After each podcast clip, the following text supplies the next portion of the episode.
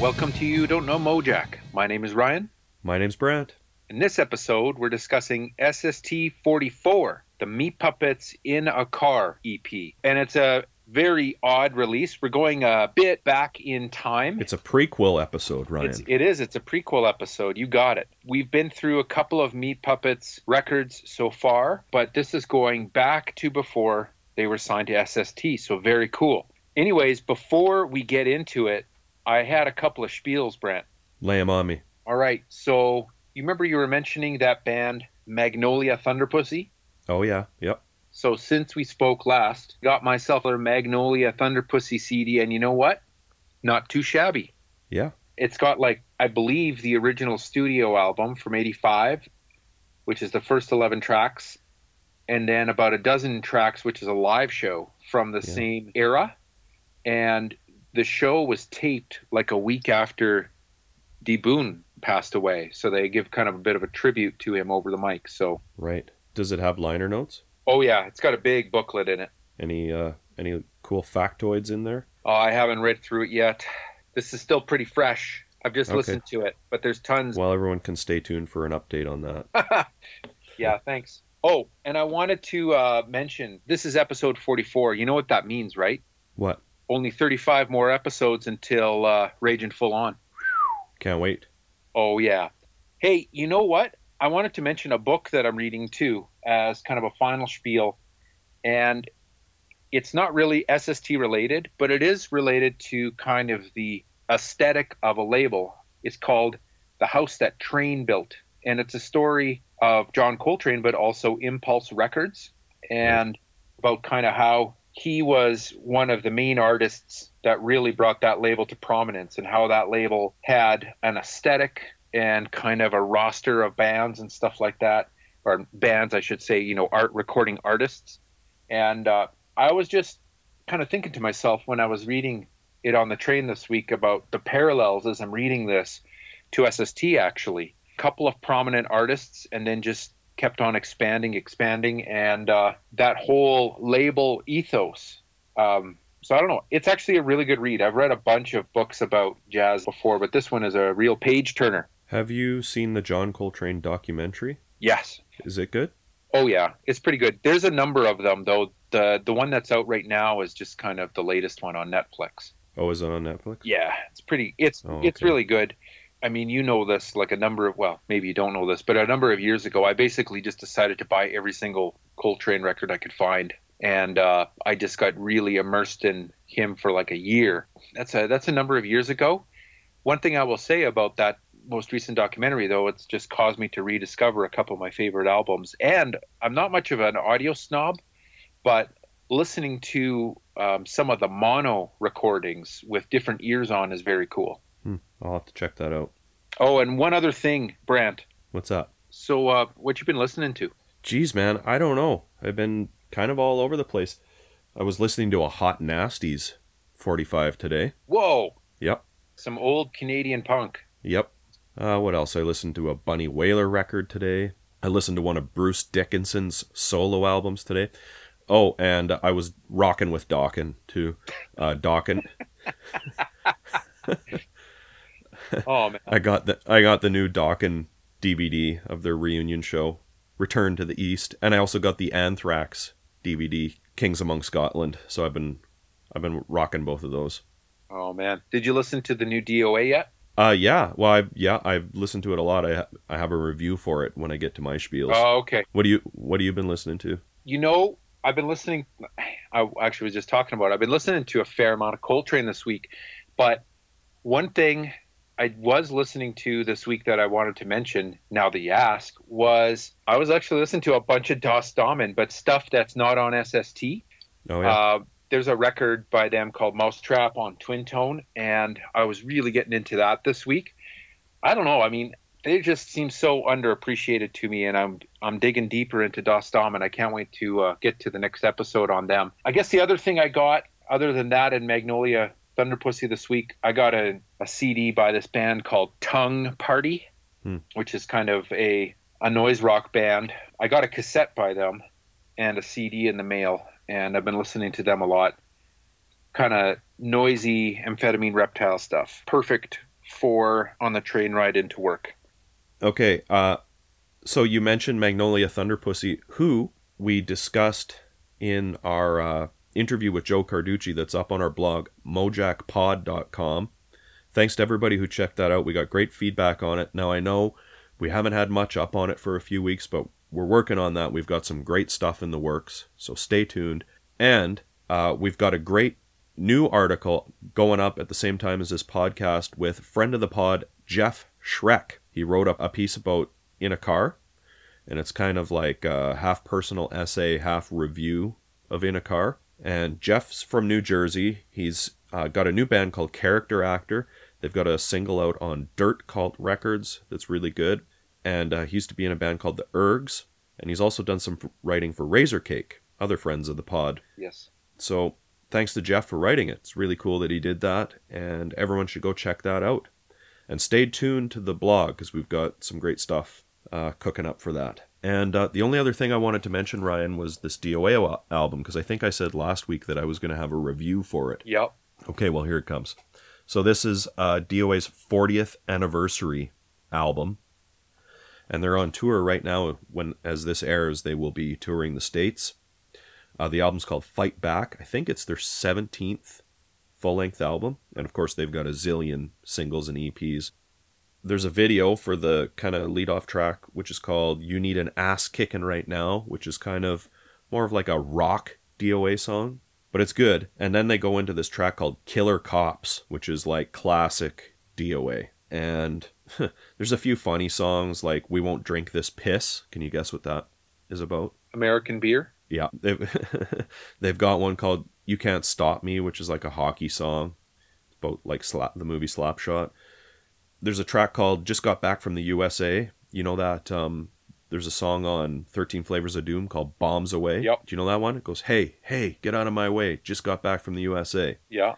Well, they re- revised that, which I've always thought could have been more of a song, and that's the chorus of this one, and that that one's really good. And then there's a couple more old school, like uh, almost like "The Prisoner" or "Fucked Up Baby" type songs, like. Uh, State Control and The Cops Are Coming. I'm Desperate. Oh, there's a song called The Last Beer, which might be maybe about Wimpy Roy or somebody. Is that Donnie song on there? No, not sure which one you mean. Donnybrook? No, no, no, no. He read he read uh, like Joey redid the Ronnie song, but did it Donnie? Oh no, no, that's on a single. A single, okay. Yep. And uh, it ends with a track called "World's Been Turned Upside Down," which is more of a Sounds like something that could have been on maybe Festival of Atheists or something like that. It's worth checking out for sure. Yeah, Festival of Atheists is, is probably the last one that I bought. And I oh, think yeah? they put out like four or five since then. Oh, more than that. Jeez. Yeah. Well, you, you got to give it to Joey. Yeah. He keeps cranking them out. They're all worth they're all worth your time for sure. That's it for me. I'm all spieled out. Right on. Well, let's get in a car. History lesson, part 1. Okay, so as mentioned at the top of the podcast, we're going a bit back in time. We have went through Meat Puppets one and two, and uh, we're now going back to before those albums were recorded to this EP. And I actually only have this EP on a three-inch CD. I don't have it on a seven-inch or anything. Do you have the means to play that? I do. It plays in any sort of uh, you know, top loading CD tray. You can't stick it in your laptop or your car though. I don't own the single, but it's on the it's on the the Rykodisc reissue of the first album. Yeah, I bet yep. you I have it on there too. Now you now that you mention that. Yeah, that's all I have it on. But this came out originally in 1981, wasn't released on SST until 1985. Yeah. So the Puppets were a really different band when this actually came out and probably got broader distribution in 85. Yeah, well, it was recorded. I found a date, June 4th, 1981. It was originally issued on this art collective slash record label called World Imitation Records, or WIMP, I guess they called it World Imitation. Impitation? I don't know how they came up with that acronym. There's no P in no. World Imitation. no, I'm just realizing that now. Uh, it was recorded in Silver Lake Studio in Los Angeles uh, with Ed Barger, and uh, it was recorded at the same time as the full length album for the band Monitor.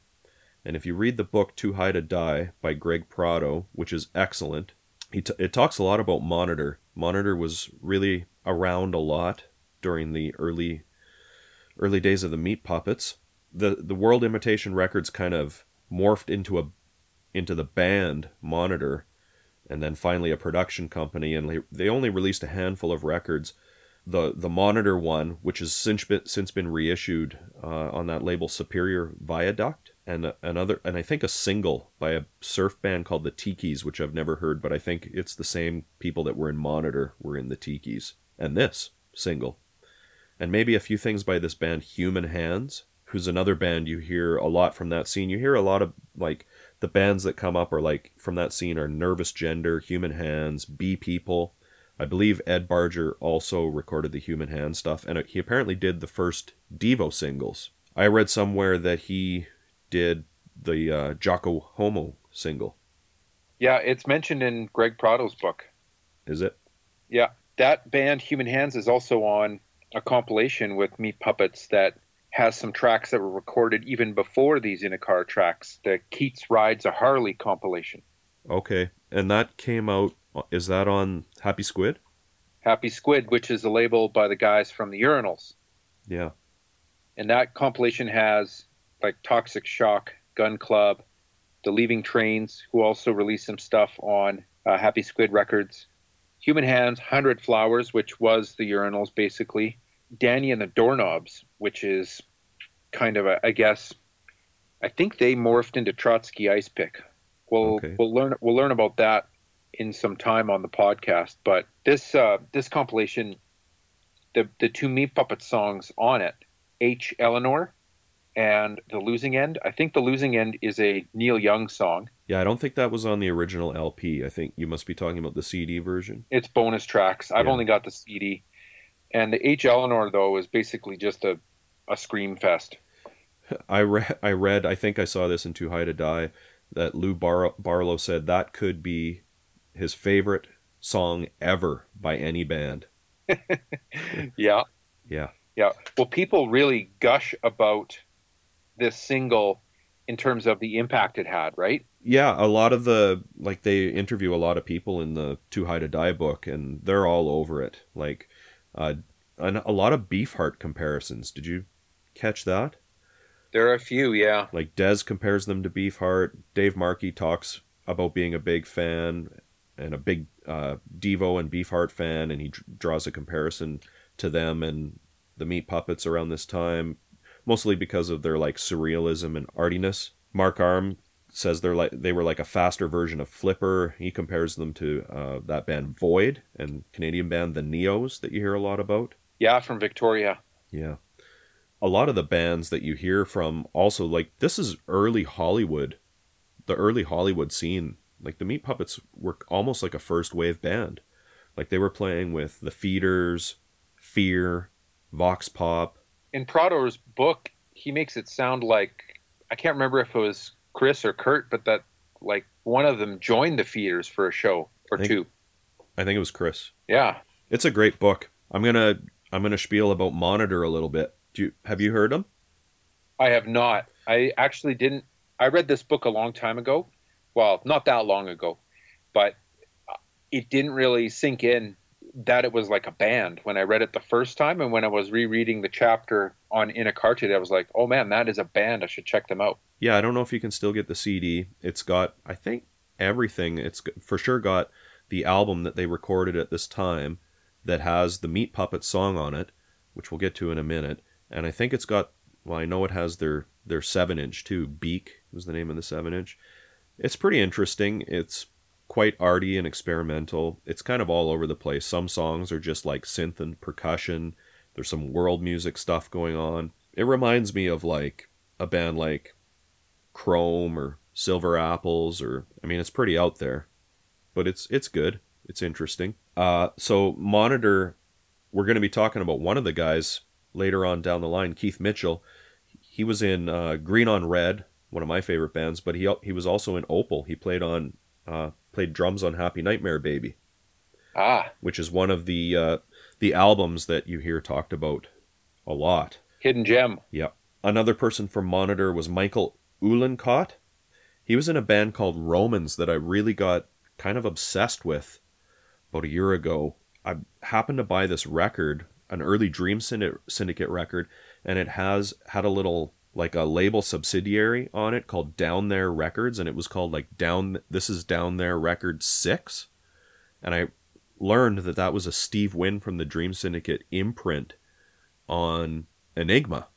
So I was like, well, what are the other bands on here? And I tracked most of them down, and one of them is a band, this an album by this band called the Romans, called Last Days at the Ranch. This dude Michael is going to go on to play in the Romans, so that was pretty cool for me to to learn. I didn't know that until I was researching for the pod. What are Romans like? They're like uh, they're like Green on Red or something. They're like uh, you know, kind of like a uh, a more punk version of like the Long Ryders or something. I think they have two albums. And uh, Steve, who played keys, and Laurie uh, O'Connell was the bass player, and they were married in Monitor. And Laurie helped produce the In a Car single. Yeah, she's given credit on the back here. I see it. Yeah. So they recorded it. So basically, Monitor had this song called Hair, and they asked the Meat Puppets to record it. Like it was their song, they wrote it. But they wanted to put it out on their album, which it is. It's on this it's on this self-titled album. And it's just listed by the Meat Puppets on the album, which is kind of a weird thing to do if you think about it. But apparently they didn't want to record it, or maybe they wanted to get give the Meat Puppets a hand. I'm not sure what the, the rationale was so this this was recorded at the same time as the Monitor album. They go in with with this guy Ed Barger, and he basically says to him as a thank you for recording this song Hair for the Monitor album, you guys can record some of your own stuff. So they did the uh, in a car single.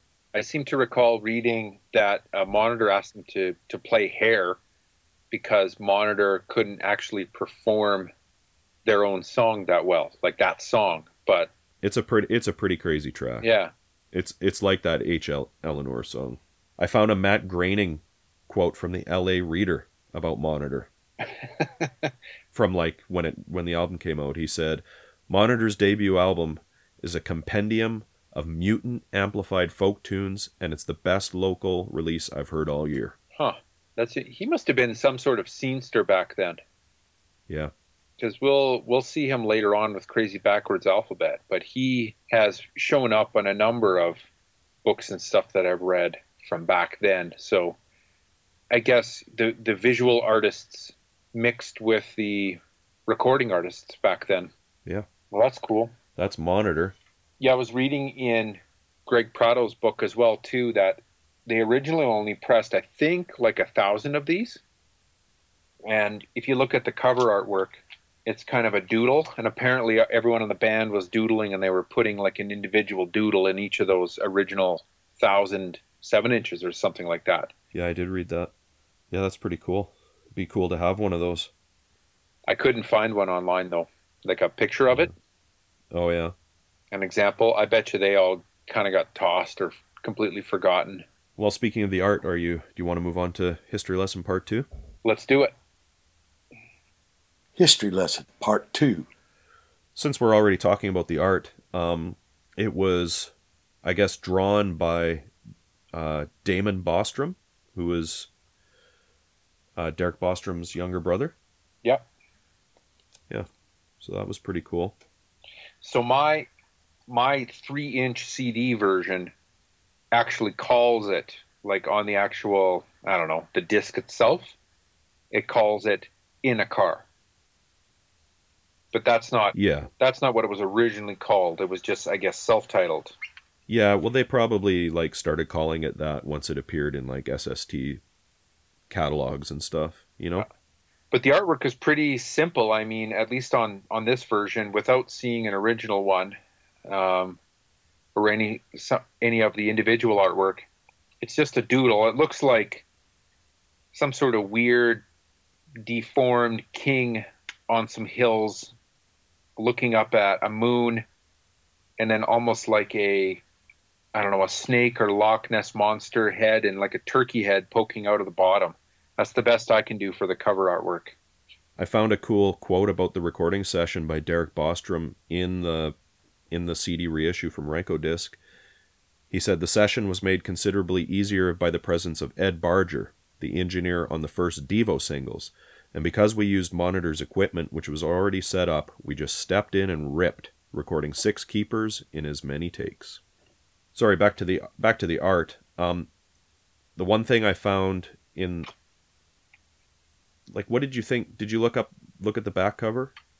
I did not, and I just looked at my version, which is just words. There's no artwork on it. To me, it looks like a picture of like a the ceiling of like a cathedral or an old church or something Okay.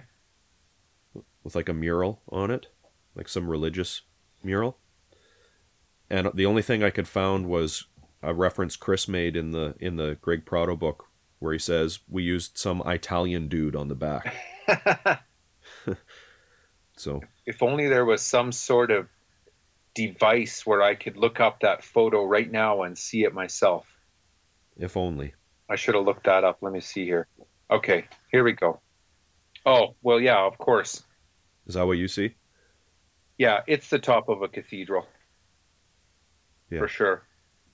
It's probably some fam- it's hard to make out in the photo, but I mean it could be that could be the top of the Sistine Chapel. And it could be Michelangelo or something, who knows. I mean, if you're looking on Discogs, that's you know a scan of a photocopied single. It doesn't the resolution is terrible. Yeah. But I've been in enough uh enough old churches and that's what that is. It's pretty bare bones single. yeah there's not much not much to it and the music like it's over before you know it Yeah, let's talk about the tracks. Right on. So i, I will say you're way more of a meat puppets fan than i am. Um, i gained a, and i am a fan of the meat puppets. I gained a bit more of an appreciation for them after listening to this. Some of this stuff is pretty crazy but i kind of you know it still is all over the place and they're a really tight band and they're really good musicians on it even though some of it is pretty crazy sounding so definitely uh, opened my mind up a bit more uh, with respect to me puppets on listening to this a few times in a row Yeah, again for me it's not I mean, I didn't have I didn't own this, you know, back in the day. So it's not one I go back to and I th- I think for me anyways, I mean, I there are a lot of people that love this single and love the first Meat Puppets album. I'm not one of them, but I can appreciate it and put it in context. You know, they were a very unique band for their time, for sure. And already, even though they were in the hardcore scene, they were doing their own thing. yeah it's a time and place thing for the people that are my, my impression is that for the people who really gush about this in the first album it's because they these recordings found them at a particular time in their life back in the 80s and this was this was a mind blower If you if you go to our blog and read the uh, the article by Jeff Schroeck, he he definitely kind of captures that that sentiment as well. Exactly. And he's not the only one. Like in Prato's book, there are a number of people who, who talk about the band at this time in that way. Lou Barlow, Rollins, uh, Buzz Butt- Osborne. yeah, the Butthole Surfers guys, uh, Mark Arm. You know, this was, they definitely made waves with this record. Kim Thayil. Yeah. Here's a here's a good review I found online for it. The best way to spend five minutes of your shitty day. Yeah. You wanna you wanna talk about those five minutes? Sure. So it starts off with in a car. Yep. It's a pretty crazy track. It's it's you know it's hardcore. Indecipherable lyrics. Yeah, Kurt Kurt says in the book that this one was written by Chris, and it's a teen trage- tragedy like teen kind of like Teen Angel or something like that. You would never get that by listening to it though. No, I seem to recall reading that it was like there are a bunch of vocals screamed at the end about a friend of theirs that actually died in a car accident. Yeah, yeah. I think I think it's Chris that's talking about that. Yep. Second track is Big House. Starts with like the hardcore oompa beat. A little bit of a country feel though. Yeah, it kind of has a like some finger picking in the guitar solo, which is pretty cool. Like it's you know, it's definitely advanced guitar playing already from Kurt. Yeah, my note on that song was that you can really see that there's some mus- musicianship in the band. Yeah. I think this is the one that Buzz Osborne says is his favorite song. It's the most pop song, I guess. Yeah. The next song, Dolphin Field, has got some some plucking on it too, right? Yeah, this is the B side already. If if we're if we were listening it to it as it originally came out. right. starts with that oompa beat again. I thought the riff, as soon as I heard it, reminded me of that Circle Jerk song. I just want some skank or Straight Edge. Yeah. Yeah. By uh, Minor Threat. Yeah, and all these songs are really short too. Uh, In a Car is one minute twenty seconds. Big House is one minute five seconds. Dolphin Field is one minute six seconds. The next track, Out in the Gardener, is one minute. More plucking on that one. Yeah, it's an instrumental, but it's cool. And the single ends with a 30 second song, 36 second song called Foreign Lawns. It's probably the most most accessible song to like hardcore audiences. That's like the least weird song, I would say. Yeah, yeah. Straight ahead. Pretty pretty straightforward hardcore. And yeah, it's over. Yep, that's it. So, yeah, like we said it came out in 85 on SST. Weird that they chose to reissue this single, I think, but I guess at that stage they were probably getting a lot of traction. You know, Meat Puppets were selling some records, and it's like, well, we might as well put out their first single that no one can get, right? yeah. They they even re-released this single on SST 70, the seven inch wonders of the world. So they didn't they released this SST re-released this single twice. Yeah, uh, the single itself, as far as I can tell, is virtually identical to the uh, World Imitation one. I, as I said, I don't have it, but according to Discogs, both sides are etched with a sideways uh, K, letter K, that's facing downwards. Huh. But I wonder if that's I wonder if that's not the K that we the K disc uh, etching that we've seen on some of the records. Oh, okay. I was thinking it might be Kirkwood, K for Kirkwood. That could be too. I bet you the K disc is probably more likely to be right. Yeah, maybe. Well, that's it. We've been in a car. Do you want to Yeah. uh, do the ballot result? Yeah. Ballot result. Did you pick one, Ryan? Honestly, not really. I mean, I kind of feel like uh, the puppets are a Brant band, and so I don't, I don't want to, uh, I don't want to cramp your style. Uh, well, I picked the song "In a Car." That makes sense. Yeah, I, it was the one I liked the most, but I mean, there's going to be people that are probably upset with us for not giving this single the its uh its due. And We're not crapping all over it. It's just, no, it's a time and place thing. There are people where this is, you know, pick pick any one of yours and my favorite albums of all time, our top ten, or top top five, even or whatever. You know, there are people who have this single in their top five of all time, and that's Yeah. a, that's a time and place thing. Yeah. because, sure. Because it's good, but it this just would not come close to my top five, ten, even twenty. Agreed. Okay, what's next week, Ryan? next week is Black Flag in My Head, which is the last Black Flag full length, I believe. Haha, can't wait for that one. There are a few more Black Flag singles that come out posthumously, I guess, but this is Yeah. the last LP. Well, we'll uh, we'll have to cross that bridge when we get there. Maybe in a car. Hey everyone, thanks for listening. You can find us on Facebook, Instagram, Twitter, Tumblr, all at Mojack Pod. We post all kinds of info and tons of pictures of the bands and albums we discuss on the show. Our blog is mojackpod.com. Please check it out for some exclusive content. If you like what we do and want to support the podcast, the best way to do that is to tell your friends about the show. Subscribing, rating, and reviewing on iTunes is also appreciated. We love hearing your opinions, corrections, and feedback, so feel free to post on our social media sites and send us an email. to mojackpod at gmail.com. Thanks again for all the support, and we hope to see you next week.